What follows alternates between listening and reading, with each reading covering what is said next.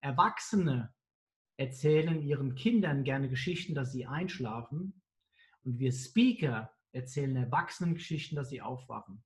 Dieser Podcast ist zweigeteilt. Im ersten Teil lernst du Boris Schwarz als Person kennen und erfährst viel über sein bewegtes Leben.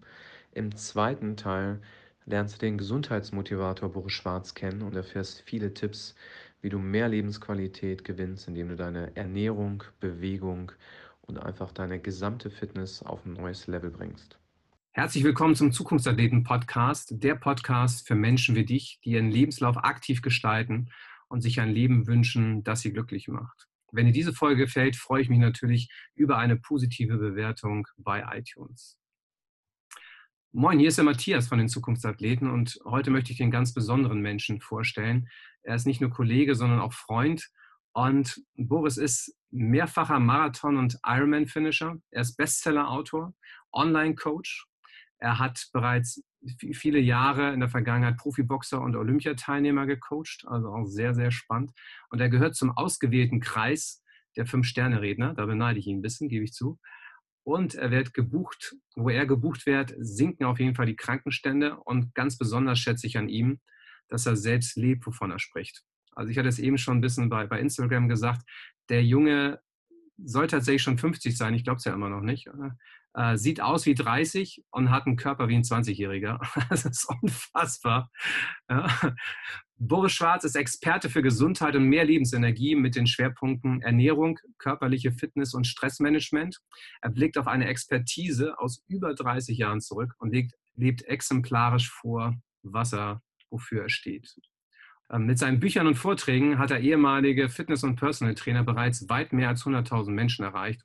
Und in seinen Vorträgen spricht er ohne erhobenen Zeigefinger leidenschaftlich über sein Thema. Boris schafft es, seine Zuhörer mit einer bildhaften Sprache mitzureißen und sie zu mehr Eigenverantwortung für den eigenen Körper und ihre Gesundheit zu motivieren. Und diese Fähigkeiten plus sein ausgewiesenes Fachwissen bringt er in seinem brandneuen Buch Fettkiller Code zusammen. Da werden wir auch noch drüber sprechen. Sehr, sehr spannend. Boris sagt über sich, meine Lebensaufgabe ist es, Menschen schlanker und fitter zu machen und ihnen zu mehr Lebensqualität zu verhelfen. Darum bin ich seit mehr als 30 Jahren Coach aus Leidenschaft. Lass dich jetzt in diesem Podcast mitreißen und überzeugen von der Begeisterungsfähigkeit des Gesundheitsmotivators. Herzlich willkommen im Zukunftsathleten-Podcast Boris Schwarz.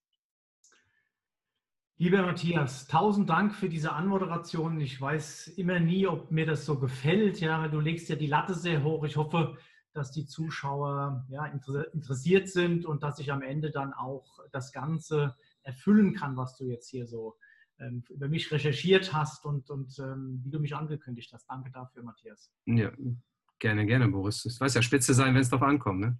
Ja, genau. Boris, wenn du auf einer Party bist und jemand sagt, sagt zu dir, und was machst du so im Leben, wenn du nicht gerade hier auf der Party bist? Was antwortest du? Gute Frage, sehr gute Frage. Dann haben wir ja diesen Elevator Pitch gelernt. Ich sage dann immer, ich bin Speaker und Experte für Gesundheit und mehr Lebensenergie. Und um das Berufsbild des Speakers zu erklären, da nutze ich gern äh, folgende kleine Geschichte. Erwachsene erzählen ihren Kindern gerne Geschichten, dass sie einschlafen. Und wir Speaker erzählen Erwachsenen Geschichten, dass sie aufwachen. Und bei mir geht es, bei mir geht es äh, schwerpunktmäßig um die Themen ähm, Ernährung, körperliche Fitness und Stressmanagement. Und ich werde halt viel gebucht von Firmen, denen es darum geht, die Krankenstände zu senken oder auch für äh, Mitarbeiterveranstaltungen, für Kundenveranstaltungen und so weiter. Das ist so mhm. das, was ich erkläre im Groben kurz, was ich tue. Ja. Mhm. War der kleine Boris damals auch schon so gesundheitsbewusst und sportbegeistert? sehr, sehr gute Frage. Naja, also was äh, das Sportbegeisterte angeht, da kann ich auch nicht sagen, woher das kommt. Ich bin ja im Alter von sechs Jahren schon dem örtlichen Turnverein beigetreten, habe mich da in vielen Sportarten versucht, habe da einiges äh, ausprobiert, ganz viele Mannschaftssportarten. Jahrzehnte später wurde mir klar, ich bin kein Mannschaftssporttyp. Das hat jetzt, äh, das soll jetzt nicht heißen, dass ich nicht teamfähig wäre, sondern ähm, es gibt etwas ganz Entscheidendes. Ich bin gern über Sieg oder Niederlage selbstverantwortlich. Ich möchte nicht, ich habe mal im Fußballtor gestanden und war eigentlich, äh, ich hatte, ich habe vorher Judo gemacht und hatte keine Angst vorm Fallen. Und deswegen haben sie mich ins Tor gestellt. Da hatte ich auch ganz gute Reflexe, aber ich war ein, ein Pimpf, ich war so ein Wurm, ich war körperlich so hinten dran, äh, dass ich aus eigener Kraft es nie geschafft habe, äh, die Latte zu erreichen, von der mhm. Sprungkraft her. Ja. Ähm, aber ich hatte keine Angst, mich zu werfen, äh, den Ball hinterher zu werfen, deswegen stand ich im Tor. Und jetzt kommt es, mein erstes Fußballspiel haben wir gegen den FSV Mainz 05 gespielt. Wir haben 12 zu 0 verloren. ich glaube, das war jetzt nicht so schlimm, weil die waren uns einfach haushoch überlegen. Aber was ist denn, wenn ich einmal patze, meine ganzen Kollegen, elf Kameraden, äh, Sportler, die machen einen guten Job und ich patze hinten einmal, wir verlieren das Ding mit einem Torrückstand, dann bin ich, dann trage ich allein die Verantwortung über Siege oder Niederlage. Und das war nie mein Ding. Das ist mir aber erst Jahre später bewusst geworden. Hm. Deswegen ich, bin ich in Sportarten aufgegangen, wie ich habe relativ früh dann auch angefangen zu, naja, relativ früh ist eigentlich Quatsch, ähm, ich habe mit 17 angefangen, heimlich zu boxen. Boxen, äh, Triathlon, Marathon, das sind so Sportarten, die ich dann später gemacht habe, ähm, bei denen ich eben über Sieg oder Niederlage selbst verantwortlich war. Mhm. Ich möchte aber nochmal kurz zurück. Ähm, mit sechs Jahren habe ich schon so die ganzen Sportarten angefangen. Mit mich haben relativ früh auch Muskeln begeistert und der Kampfsport. Das war jetzt so, mhm. so etwas, ich habe Bruce Lee-Filme geliebt, ja, also ich weiß nicht, wie alt die Zuschauer sind oder die Zuhörer hier sind. Ähm, Bruce Lee, das war für mich so ein Idol. Ich habe die, die, Filme geliebt ja, und habe dann natürlich mit meinem Kinderzimmer die Sache, das eben so tut. Und mich haben auch Muskelmänner fasziniert und das ging so weit, dass das können wir manche, äh, könnt ihr mal googeln, also die Älteren von euch werden das nicht mehr kennen. Und zwar gab es Big Jim Puppen. Das waren Muskelmänner, die hatten so einen Button auf dem Rücken, da hat man drauf gedrückt und haben die so einen Handkantenschlag ausgeübt. Mhm. Ich habe als Junge mit Puppen gespielt. Das ging so weit, dass meine Eltern Angst hatten, dass ich homosexuell werde. Ja. das waren Muskeln. Sehr stark. Meine Großeltern, die hatten Landwirtschaft und ich bin im Sommer ähm, jedes Jahr seit meinem zwölften Lebensjahr bin ich dort immer in die Kirchenernte gegangen, habe mir ein bisschen Geld verdient. Und mit 13 habe ich mir von meinem ersten äh, ersparten Geld habe ich mir eine Kettler Handelbank gekauft, ja. Und ne, das war so eine, so eine, so eine Muskel, ja, so eine Muckibank, ja. Mhm. Die stand in meinem Kinderzimmer und da habe ich schon sogar die ersten Trainingspläne geschrieben habe ähm, meine Klassenkameraden eingeladen und dann haben wir zusammen nach meinen Trainingsplänen trainiert und ich erinnere mich noch, äh, dann haben wir so zwei, drei Sätze Bankdrücken gemacht und bei uns im Elternhaus hing im Flur ein großer Spiegel. Ich bin aus meinem Kinderzimmer raus und dann haben wir vor dem Spiegel im Oberkörper frei gepostet und haben geschaut, ob schon was passiert ist. Aber was heißt ja, das heißt ja, deine Sportlaufbahn war ja schon in der Kindheit vorgezeichnet, dass du irgendwas mit Sport äh, machen würdest in dem Bereich. Ähm, was hast du dann auch tatsächlich nach der Schule gemacht und wonach hast du das damals ausgewählt? Exakt, es war wirklich, warum auch immer, war diese innere, Motivation für den Sport immer da. Es gab dann mal so eine, Mo, eine Moped-Phase, wo das etwas weniger wurde, aber dann spätestens, als ich dann mit 17 heimlich angefangen habe zu boxen, da wurde das wieder mehr. Naja, in der Schule, ich muss sagen, ich hatte ein schwieriges Elternhaus, das haben wahrscheinlich viele schon äh, viele kennen das und man denkt ja immer so selbst, es, es, hat einen ganz schlimm getroffen. Ja, aber bei mir war das wirklich so, dass ich ähm, mein größtes Ziel war, von zu Hause auszuziehen. Ich habe deswegen auch nur eine ganz normale Hauptschule besucht und habe erstmal, da hat mir mein Lehrer damals geholfen, eine Lehrstelle zu finden. Das war ja damals nicht einfach. Ähm, dann habe ich äh, Textilverkäuferin, sage ich immer so. Das habe ich dann äh, gelernt. Ich habe auch nur den Verkäufer gemacht, nicht den Einzelhandelskaufmann, weil man als Verkäufer mhm. nichts verdient. Und auch als Einzelhandelskaufmann, äh, zumindest damals, ich glaube, das ist heute auch noch nicht so groß, so, so, super bezahlt. Ich wollte relativ schnell weg, um voll Geld zu verdienen, um, um selbst mich finanzieren zu können. Und so kam mhm. es, dass ich dann mit 19 bin ich dann zu Hause ausgezogen. Ähm, das war dann aber in so einer Nacht- und Nebelaktion und ich möchte jetzt nicht so sehr in die Tiefe gehen, aber ähm, seit diesem Tag, das war im Sommer 1988, habe ich bis heute keinen Kontakt mehr zu meiner Mutter. Ich habe nie mehr mit ihr ein Wort gewechselt. Okay. Also über Nacht ausgezogen. Ja, ja. Nachts etwas vorgefallen und dann bin ich am letzten Tag, bevor sie nach Hause kam, war ich weg bis heute. Ja. Mhm. Bin erst mal in eine WG gezogen zu einem Kumpel und ich hatte nichts. Ja. Ich hatte damals, weil ich Scheiße gebaut habe als Jugendlicher, hatte ich äh, 16.000 äh, D-Mark Schulden. Okay. Hatte einen alten Benz, einen, einen 200er Mercedes Diesel. Ich hatte eine Klappcouch, eine Hi-Fi-Anlage, meine Handelbank, die hatte ich noch, ja. Und da bin ich zum Kumpel in eine WG gezogen. Ich hatte nicht mal einen Kleiderschrank, wusste mir aber dann zu helfen. Ich habe mir dann aus dem Baumarkt Winkel besorgt, so Metallwinkel, die habe ich an die Wand geschraubt. Und an diese Winkel habe ich vorne einen Besenstiel äh, dran geschraubt und konnte dort meine Kleider dranhängen. Und dann habe ich ähm, Kartons genommen und diese Kartons habe ich dann umfunktioniert als Schubladen quasi. Mhm war dann in, einer, in einem Karton waren dann, das waren Nivea-Kartons, ich erinnere mich daran noch, ja. Da war dann Unterwäsche drin, in dem einen die Socken. Ich bin schon immer sehr ordentlich gewesen. Also das war alles sehr ordentlich, aber ich wusste mir da einfach zu helfen. Und ähm, ja, und dann kam folgendes: Ich wollte endlich durchstarten, Geld verdienen, um meine Schulden zurückzubezahlen. Und dann kam vielleicht vier Wochen, ich weiß es heute nicht mehr, ist ja schon einige Jahre her, ja, oder acht Wochen, danach kam die Einberufung zur Bundeswehr. Und da ist für mich erstmal die Welt zusammengebrochen, weil ich wusste, ich werde in dieser Zeit kein Geld verdienen. Mhm.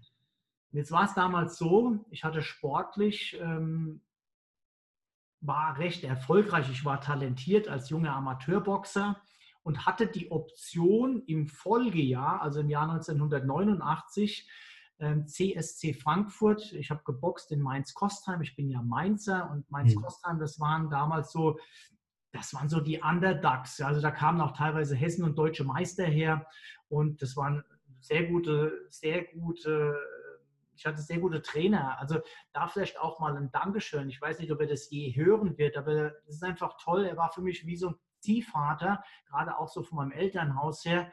Ahmed Chatanavi hieß mein äh, Trainer. Das war ein Jordanier. Und ähm, ich habe zum Beispiel damals auch ähm, ich erzähle jetzt einfach mal drauf los. Ich hoffe, das ist in Ordnung, Matthias. Ja, ja absolut. absolut. Ich weiß nicht, warum ich das jetzt erzählen will, aber ähm, da habe ich sogar mit Rassismus äh, so das erste Mal die Begegnung gehabt. Und zwar war mein Trainer ja Jordanier und ich habe meinen allerersten Kampf gemacht und mein Trainer hatte aber keinen Trainerschein, um bei mir in der Ecke stehen zu dürfen. Da gab es einen anderen Trainer, dessen Namen möchte ich jetzt nicht sagen. Ähm, der hat mich dann, das nennt sich so, sekundiert. Also er hat quasi in meiner Ringecke gestanden und war für mich verantwortlich. Und ähm, ich bin in der ersten Runde, habe ich meinen Gegner angenockt. Ja, und bin dann rumgesprungen wie Muhammad Ali, ja, das war ja auch so, Mike Tyson, das waren so meine Vorbilder. Und ja, unachtsam Batsch habe ich eine bekommen und habe kurz gewackelt, wie man im Boxsport so sagt. Und da hat mein Trainer direkt das Handtuch geworfen, hat den Kampf aufgegeben. Ich habe also meinen ersten Kampf direkt in der ersten Runde verloren, obwohl ich jetzt nicht K.O. oder irgendwas mhm. bin. Und das war nur, das kam später heraus, weil mein Trainer ein Ausländer war, Ahmed. Ja. Ähm, und dieser Mann ist aber sensationell, der lebt es heute noch, der hat einen eigenen äh, Verein, aber da will ich jetzt nicht zu tief drauf eingehen. Ich wollte nur mal so eine kleine Anekdote am Rand erzählen, dass die Zuschauer vielleicht so ein bisschen ein Gefühl kriegen, wie ich ticke oder ja, wo ich, wo ich herkomme letztlich. Ja. Und ähm, Nochmal zurück zu dieser Bundeswehreinberufung. Für mich stand dann die Option offen, ähm, zum CSC Frankfurt zu gehen, äh, dort Oberliga zu boxen, mit der Chance, dass ich dann bei der Bundeswehr eine Sportfördergruppe komme. Und mhm. Sportfördergruppe bedeutet, ich hätte unter Profibedingungen damals trainieren können. Okay. Ich habe eine Ellbogenverletzung und das nächste, was anstand, wenn jemand so jung ist, ja, dann sind ja ähm, 15 Monate war die Einberufung und es stand aber schon im Raum es wurde dann auch durchgesetzt. Konnte mir keiner wissen, dass es dann nur zwei Quartale waren, dass 18 Monate Wehrdienst ähm, anstand, dass sie das um, um, drei Monate erhöhen. Und dann habe ich überlegt, gehe ich jetzt sofort dabei, mache 15 Monate, reiß die runter, weil ich eine Ellbogenverletzung auch hatte, dachte ich, kuriere das Ganze aus. Ähm, oder ich warte, lass mich zurückstellen und Box Oberliga und habe dann die Chance, in die Sportfördergruppe zu kommen, mach dann aber 18 Monate. Mhm. Das war für mich so weit weg, dass ich gedacht habe, nee, ich ziehe äh, zieh die Reißleite, ich mache das sofort. Ich gehe sofort hin, ich mache meinen ganz normalen Wehrdienst, kuriere meinen Ellbogen aus und dann schauen wir einfach mal weiter. Und es heißt ja so schön, ähm, unser Leben wird zwar vorwärts gelebt, aber rückwärts verstanden. Und da mhm. war auch schon so eine Entscheidung, ähm, ich habe die Bundeswehr gemacht, habe meinen Ellbogen auskuriert und habe mir vorgenommen, in dieser Zeit Bodybuilding zu machen, Muskeln aufzubauen, also mich mehr um äh, Muskelaufbau zu, zu konzentrieren, zu kümmern. Und da ist bei mir ein Feuer entfacht, das unbeschreiblich war. Ich habe Magazine aufgesaugt, ich habe jeden, ich habe mich angefangen mit Ernährung zu beschäftigen, ich habe mir dann Eiweißpulver besorgt, das hat geschmeckt katastrophal, ja. Ähm, habe da jeden Monat fünf Kilo äh, Eimer von meinem Wehrsold habe ich mir gekauft und ähm, habe dann trainiert wie ein Verrückter und mir ist es gelungen, in diesen 15 Monaten 12 Kilo zuzulegen. Und für mich habe ich damals einen Entschluss gefasst. Ich möchte ein Fitnessstudio öffnen. Ich mhm. möchte ein Fitnessstudio öffnen. Aber es sollte noch ein bisschen dauern, weil ich habe, ähm, ähm, das habe ich jetzt ausgelassen, ich habe ja Textilverkäufer gelernt und bin dann quasi in den Hilfsarbeiterjob gegangen, in eine Lagerhalle als Kommissionierer, Staplerfahrer. Ich war irgendwann angekommen als Staplerfahrer, mehr war da eigentlich nicht mehr zu erreichen. Ich habe ja. damals aber schon über 2000 D-Mark netto verdient. Mein damals bester Freund, der hat ähm, Kfz Mechaniker gelernt. Der war auch der jüngste Kfz-Meister im ganzen Rhein-Main-Gebiet. Der hatte 500 Mark damals weniger äh, verdient als ich. Also ich habe da relativ gut verdient. Mhm. Aber ich habe irgendwie gemerkt, das kann es im Leben nicht sein. Und dann habe ich eine Umschulung nochmal gemacht zum Schriftsetzer. Ja, also mhm. habe dann so den grafischen Bereich gelernt. Und auch da muss ich heute sagen, dass mir dieser Beruf auch wieder zugute kommt, dass ich das mal gelernt habe, weil ich viele kleine Dinge, viele grafische Dinge kann ich selbst am Computer mhm. umsetzen. Da brauche ich nicht unbedingt einen Grafiker für. Mhm. Wie geht es damit Super, weiter jetzt drauf. Also im Fitnessstudio? Ist okay. Ja, wann kam eine Frage? Ja, wann, wann kam das mit dem Fitnessstudio? Wann hast du da mit dem Fitnessstudio dann losgelegt? Welche Zeit war das? Ja, es gab dann noch mal so eine Phase zwischen dem äh, Schriftsetzer sein. Ich war einer, ein, bin heute noch jemand, der nie die Arbeit gescheut hat und ich hatte eigentlich immer einen Nebenjob, kann man sagen. Ja, also das jetzt bei meinen Großeltern war zum Kirchenpflücken und später, ja, dann habe ich natürlich so ein kleines Klischee gelebt, ja. Ähm, Boxer, ich habe dann Kickboxen gemacht, ich habe ähm, 12 Kilo zugelegt, war dann irgendwann eine richtige Kante. Ja, was liegt danach? Ich wurde Türsteher als Nebenjob. Ja. Und da bin ich so ein bisschen von meinem von meiner Bahn abgekommen. Ich habe dann halt so Dinge gemacht, die nicht so schön waren teilweise. Habe ganz gutes Geld verdient und ähm, habe dann auch Geld gehortet und habe, ja, ich erzähle es jetzt das erste Mal öffentlich. Ähm, ich habe mich dann irgendwann nachts in der Zelle wiedergefunden. Ähm, wurde vorläufig festgenommen okay. ähm, wegen Waffenbesitz ich müsste da jetzt zu weit ausholen, wie es dazu kam. Also mein Bruder wurde bedroht, mein kleiner Bruder. Ähm, und ähm, da haben wir uns mit ein paar Leuten angelegt, die nicht zu unterschätzen waren. Aber ich hatte ja so meine ganzen äh, Türsteherkollegen und so. Wir waren da auch, ähm, wir wollten keinen Rückzieher machen und ich war mhm. entsprechend bewaffnet und da hat die Polizei wahrscheinlich irgendeinen Tipp bekommen. Auf jeden Fall saß ich in dieser fucking Zelle und ich hatte zu diesem Zeitpunkt eigentlich schon im Hinterkopf, ich möchte ein Fitnessstudio aufmachen. Mhm. Das war so eine, so eine, wie will ich sagen, so ein Ereignis in meinem Leben, wo ich dann gesagt habe, oh Boris, das wolltest du nie.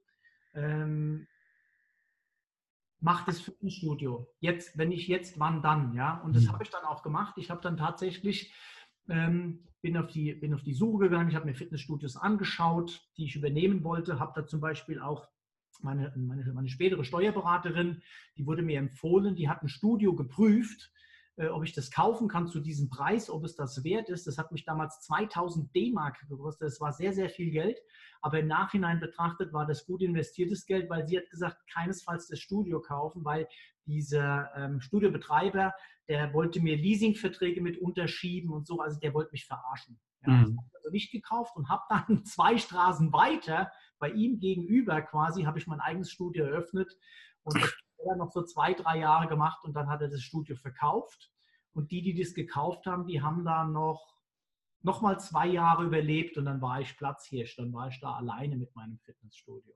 Okay. War glücklich, ja. Ich habe endlich das leben können, äh, was ich wollte. Habe da so meine erste richtige Berufung, in der ich dann total aufgegangen bin, gelebt.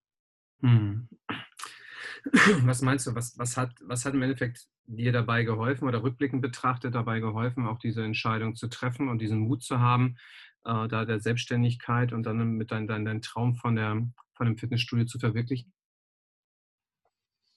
Boah, das ist eine sehr gute Frage. Also, ich wollte das unbedingt. Ähm, irgendwie, ich hatte auch Freunde, die selbstständig waren, die waren sehr erfolgreich, die hatten Sonnenstudios, ja, und haben mhm. richtig gut Kohle verdient. Und ich hatte so die Vision, ein Fitnessstudio zu eröffnen, den ganzen Tag nur noch zu trainieren und endlich das, was ich wollte. Ich wollte mein Hobby zum Beruf machen. Das war so die Idee. Und ich muss ganz ehrlich sagen, ich habe das total blauäugig getan. Ähm, ich habe einen Mietvertrag unterschrieben, der, ja, eigentlich dumm war. Es war dumm, diesen Mietvertrag zu unterschreiben. Ähm, und deswegen kann ich eigentlich nur folgenden Tipp loswerden. Und zwar, ähm, wenn jemand selbstständig ist oder sich selbstständig machen will, dann sollte er schauen, dass er einen Mentor findet. Jemand, der das tut oder schon dort ist, wo du hin willst. Ja, wenn ich mhm. damals jemanden gehabt hätte mit dem Fitnessstudio, der, ähm, wie will ich sagen, ähm, sehr erfolgreich gewesen wäre und mir, mich so ein bisschen an die Hand genommen hätte, hätte ich viele Fehler nicht machen müssen. Das ist der Tipp. Was ist denn dann passiert? Also du, bist, du hast ja heute kein Fitnessstudio mehr. Was ist, was hat sich dann, was ist da passiert, dass es dann so weit gekommen ist, dass du dann doch nochmal wieder in eine andere Richtung eingeschlagen hast?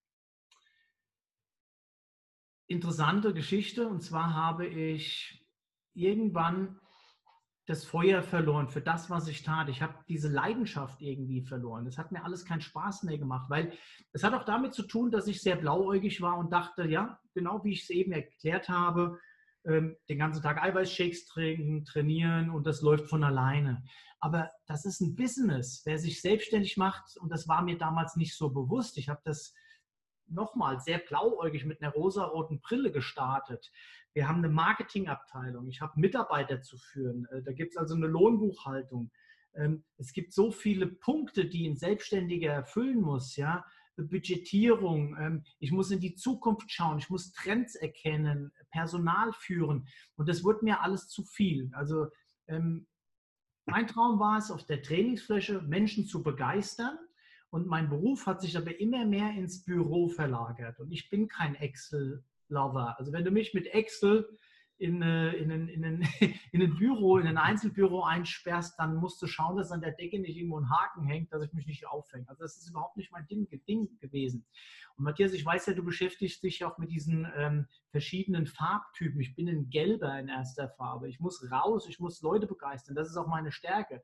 Äh, aber ich habe in, in, der, in, dem, in der blauen Struktur gelebt. Ich musste Mitarbeiter führen, ich musste und das Studio war leider von, äh, nicht, von nicht so groß und hat nicht so viel abgeworfen, dass ich jemand dafür hätte bezahlen können, der mir das abnimmt. Das wäre ideal gewesen, dass, wir jetzt, dass ich dann Partner gehabt hätte, wie heute meine Marietta. Ja? Die hat Blaustruktur, die hätte damals das, das Studio führen können und ich hätte an der Front leben können. Aber das mhm. war damals nicht so und deswegen ist es mit meiner Begeisterung, mit meiner Leidenschaft abwärts gegangen. Und das hat natürlich eine Kettenreaktion nach sich gezogen. Der Chef ist nicht mehr motiviert. Was ist mit den Mitarbeitern? Die sind dann auch weniger motiviert. Und das hat sich natürlich am Ende auf die Mitglieder und auf die Mitgliedergewinnung wieder ausge ausgewirkt. Die Verluste mit Sicherheit dann auch, oder? Genau, und dann ging es dann halt auch mhm. finanziell ein bisschen abwärts und ähm, ich habe dann irgendwann den Schluss gefasst, das Studio zu verkaufen. Das war dann mehr oder weniger auch ein Notverkauf. Dann habe ich so ein paar Euro dafür gekriegt. Ich bin dann aber mit einem riesen Minus raus und bin dann auch erstmal durch ein tiefes Tal, wusste erstmal nicht, wie es weitergeht. Ja. Wie hast du dich daraus rausgeholt, aus diesem tiefen Tal? Wie bist du da rausgekommen? Tja. Es ist witzig, ja. Ich habe, es war so eine, ja, ich muss jetzt noch vielleicht ein kleines Stück zurückgehen in das Jahr 2000. Dort ist einer meiner besten Freunde an Krebs erkrankt. Und das hat auch so ein bisschen mit da eingespielt in diese ganze Geschichte, in meine ganze, in meine ganze Lebensgeschichte. Und zwar ähm, hatte er einen sehr seltenen Krebs. Die Thymusdrüse war befallen und die Ärzte gaben ihm so drei bis sechs Monate Überlebenszeit.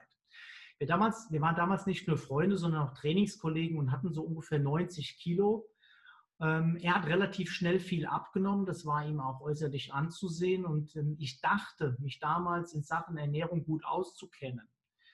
Ähm, und für mich war klar, wenn jemand schnell viel abnimmt, dann steuere ich einfach gegen und zwar indem ich ihm viele Kalorien liefere. Und was mhm. ist da besser als ein hochkalorisches äh, Kohlenhydratgetränk? Und da habe ich ihm also Kohlenhydrate reingehauen ohne Ende. Da hat ein so ein Shake hat 1000 Kalorien. Ich habe ihm also so einen Weight Gainer besorgt. Etwas, was ich heute nicht mehr tun würde. Ähm, ich kürze das jetzt an der Stelle etwas ab. Er war ein Kämpfer. Er hat aus diesen drei bis sechs Monaten wurden fünf Jahre und dann ist er im Oktober 2005 ist er dann verstorben und hatte ein Gewicht von knapp 40 Kilo. Ich habe ihm dann fünf Tage später einen Marathon gewidmet, den ich in Frankfurt am Main gelaufen bin, hat auf mein T-Shirt vorne seinen Namen aufdrucken lassen und ja, bin so in dem Zielkanal eingelaufen. Das ist ja in Frankfurt am Main, wer das vielleicht mal im Fernsehen gesehen hat, ein roter Teppich. Und da gibt es die Frankfurter Festhalle und in der Festhalle befindet sich das Ziel und am Ende geht es Treppen nach unten zu den Umkleidekabinen. Und dort habe ich mich hingesetzt und habe mal so meinen Gedanken Lauf gelassen. Und da saß äh, ein junger Mann neben mir. Wir kamen ins Gespräch. Er fragte also, was ich hier vorne auf dem T-Shirt äh, für Namen stehen habe, was das zu bedeuten hat. Es war ein Engländer, der aus London kam. Und Achtung, jetzt kommt es. Ich sage, es gibt keine Zufälle im Leben. Er war in der Krebsforschung tätig. Und das hat mich im Nachhinein dann veranlasst, mal so ein bisschen zu recherchieren, was hat denn die Ernährung mit Krebs für einen Einfluss? Und da bin ich über eine Theorie gestolpert, die heute noch sehr sehr, sehr ähm, heiß diskutiert wird, und zwar die Warburg-Theorie. Heinrich Otto Warburg, späterer Nobelpreisträger, stellte bereits im Jahr 1924 die These auf, dass die Krebszelle sich vorwiegend von Zucker, von Kohlenhydraten ernährt, also unter anderem. Mhm. Und das hat bei mir so zwei Dinge ausgelöst. Also zum einen, Mensch, wieso gibt es eine solche Theorie schon so lange und so viele Menschen wissen davon. Ähm, auf der anderen Seite hat es bei mir dann so diesen Wissenshunger ausgelöst und es vergeht, heu, vergeht heute fast kein Tag, an dem ich mich nicht mit dem Thema Ernährung beschäftige. Und es will etwas aus mir heraus. Ähm, ich habe dann angefangen, mehr zu recherchieren und wollte einfach mehr zu diesem Thema wissen und habe dann meinen Mentor gefunden. Das ist ein Ernährungsmediziner, der sitzt in der Schweiz. Und ich weiß heute, was Warburg sagt, ist wirklich nur eine Theorie. Zum Beispiel sagt er ja auch oder hat es gesagt, dass die Krebszelle nur im sauren Milieu überlebt. Und jetzt gibt es diesen Säuren-Base-Haushalt für den heiligen Gral halten und sagen, genau so ist es. Wenn du dich immer sauer ernährst, dann ist das Krebsrisiko größer. Und das ist Quatsch. Denn die Krebszelle, in dem Moment, wenn sie mutiert, dann sendet sie eine Art Laktat aus, das sich um die, also eine Milchsäure, die sich um diese mutierte Zelle legt. Also die Krebszelle schafft sich das saure Milieu selbst. Das ist nicht vorher da, sondern sie mhm. schafft es sich selbst. Und so musste und durfte ich in meinem Leben immer wieder viele, ähm, oftmals meine Denke zum Thema Ernährung äh, revidieren, auf den Kopf stellen, ähm, weil die Dinge, die ich geglaubt habe, nicht so waren. Und äh, so bin ich heute noch auf der Suche äh, nach der einen Wahrheit, die wird es wahrscheinlich nicht geben, aber ich bin da sehr äh, science-based, wie es heißt, also echt studienlastig unterwegs und ähm, das ist jetzt das zum Thema Ernährung. Jetzt komme ich auch wieder zurück, denn mein Kumpel ist 2005 gestorben und da habe ich beschlossen, mein Studio zu verkaufen. Es hat aber noch gedauert. Ich habe mich auch im Jahr 2005 von meiner damaligen Lebensgefährtin getrennt und da ging auch so mein Leben langsam äh, bergunter. Ich habe dann 2007 das Studio verkaufen können. Und jetzt kommt es. Ich habe 2007 meine heutige Frau Marietta kennengelernt und die hat mich im Prinzip aufgefangen. Ich war finanziell im Eimer. Sie hat Leas das Leasing von meinem Auto übernommen, hat mir ein Smart hingestellt. Sie war auch Unternehmerin oder ist sie heute noch. Und sie hat mir dann quasi so Perspektive wiedergegeben. Ja? Und ähm, ich habe mich dann langsam wieder rausgewühlt, habe dann einen Vertriebsjob angenommen. Ich habe eine Zeit lang Personal Trainings gemacht. Du hast es eingangs gesagt, mit, mit, das hört sich alles so toll an. Profisportler, Boxer, ich war im Boxsport. Äh, bis zur WM-Ebene habe ich äh, Boxer gecoacht. Aber das hat alles, das war alles nur so Prestigegeschichte, da kam nicht viel Kohle rein, ich konnte davon nicht leben. Also habe ich einen Vertriebsjob angefangen und jetzt kommt es. In diesem Vertriebsjob konnte ich anfangen, Seminare zu geben. Ich konnte anfangen, Vorträge zu halten. Ich habe durch diese Seminare und Vorträge meine Kunden erfolgreicher gemacht. Sie haben besser verkauft. Ähm, das hat letztlich dazu geführt, dass ich meinen Vertriebsumsatz um 100 Prozent gesteigert habe, nämlich von rund 600.000 Euro auf 1,2 Millionen. Also ich habe den Umsatz verdoppelt mhm. innerhalb von fünf Jahren. Und das hat letztlich dazu geführt, dass diese Firma gesagt hat, Boris, lass uns das für alle unsere Kunden in Deutschland machen. Und so habe ich im Jahr 2015 dann angefangen, ähm, eine Akademie aufzubauen und habe Deutschland, Österreich, Schweiz, äh, habe ich bis dato über 300 Kunden im Fitnessbereich gehabt, die mich gebucht haben zum Thema Ernährung, Produkte, Produktwirkweisen, Verkauf und abends eben die Endkundenveranstaltung, Speaking, Vorträge. So konnte ich mein, mein, meine Vorträge, meine, ja, meine Speaker-Karriere äh, vorantreiben. Mhm. Eine sehr, sehr beeindruckende Geschichte, die du da erlebt hast, also diese Aufs und Abs, die sie da dein Leben begleiten und dich dann hingeführt haben. Das Spannende, wie, wie du da sagst, am Anfang im Endeffekt der Weg schon vorgezeichnet, aber wie viele Abzweigungen du genommen hast, ähm, bis du da hingekommen bist, ist ja auch brutal. Was, was glaubst du, woran hat es gelegen, dass es am Ende dann doch, also was hätte anders laufen müssen aus deiner Sicht, dass du schneller deinen für dich richtigen Weg gefunden hättest? Naja, also zum einen ähm, hoffe ich mal, dass es noch kein Ende ist.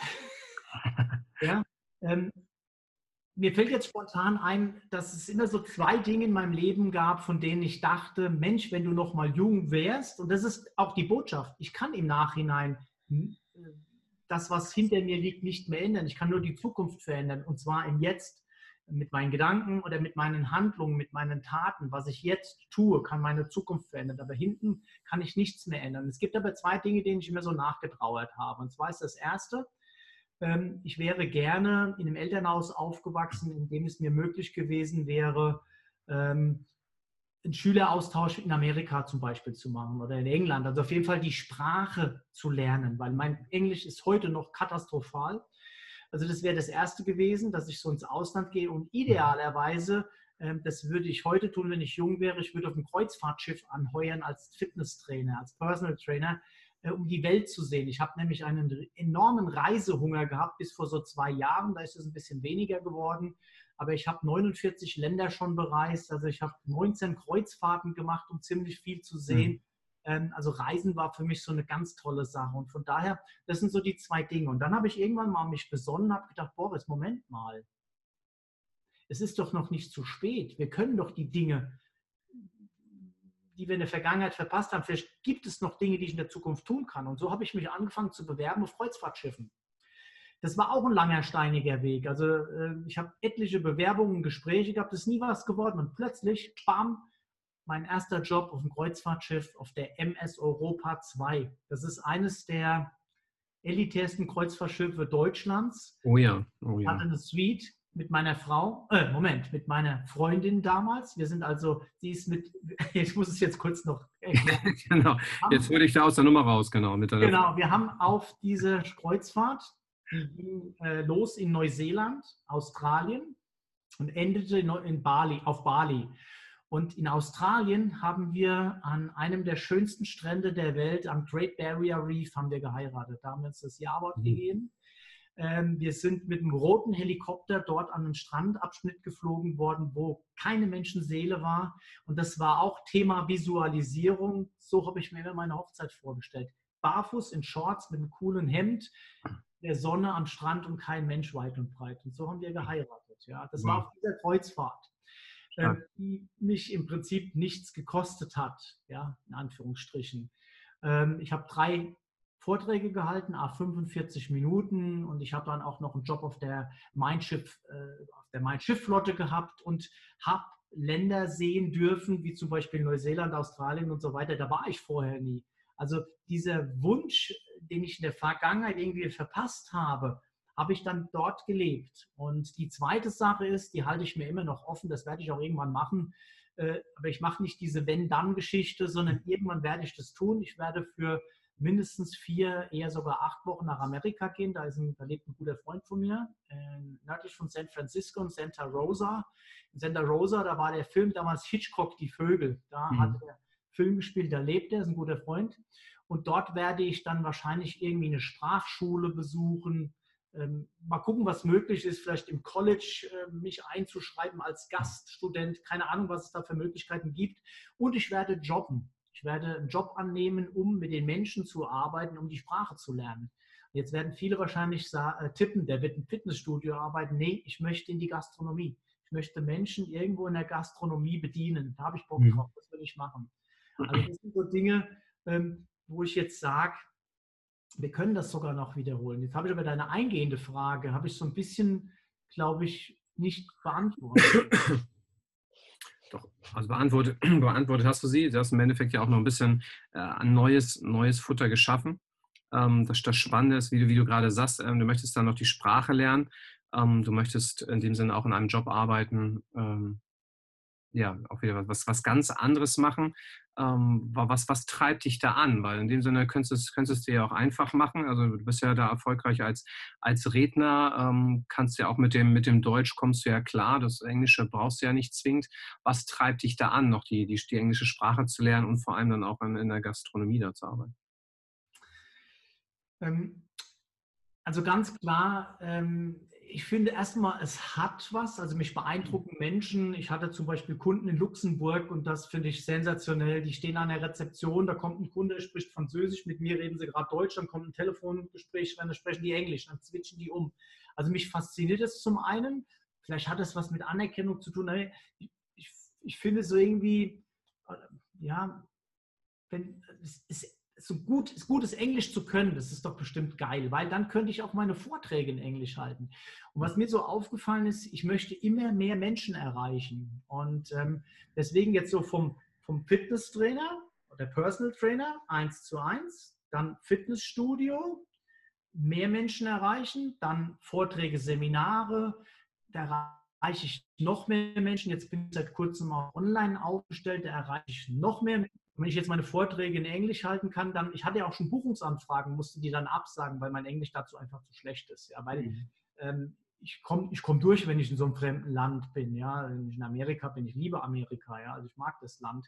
Ähm, komme da auch super klar. Aber für so eine, eine fachliche äh, Kommunikation oder jetzt so ein Interview zu halten, dafür wird es einfach nicht reichen. Mhm. Mir ist auch wieder eingefallen, was du ähm, was du äh, gefragt hast, was ich so in der Rückbetrachtung hätte anders machen sollen. Und das ist der Tipp, den ich schon gegeben habe. Such dir einen Mentor.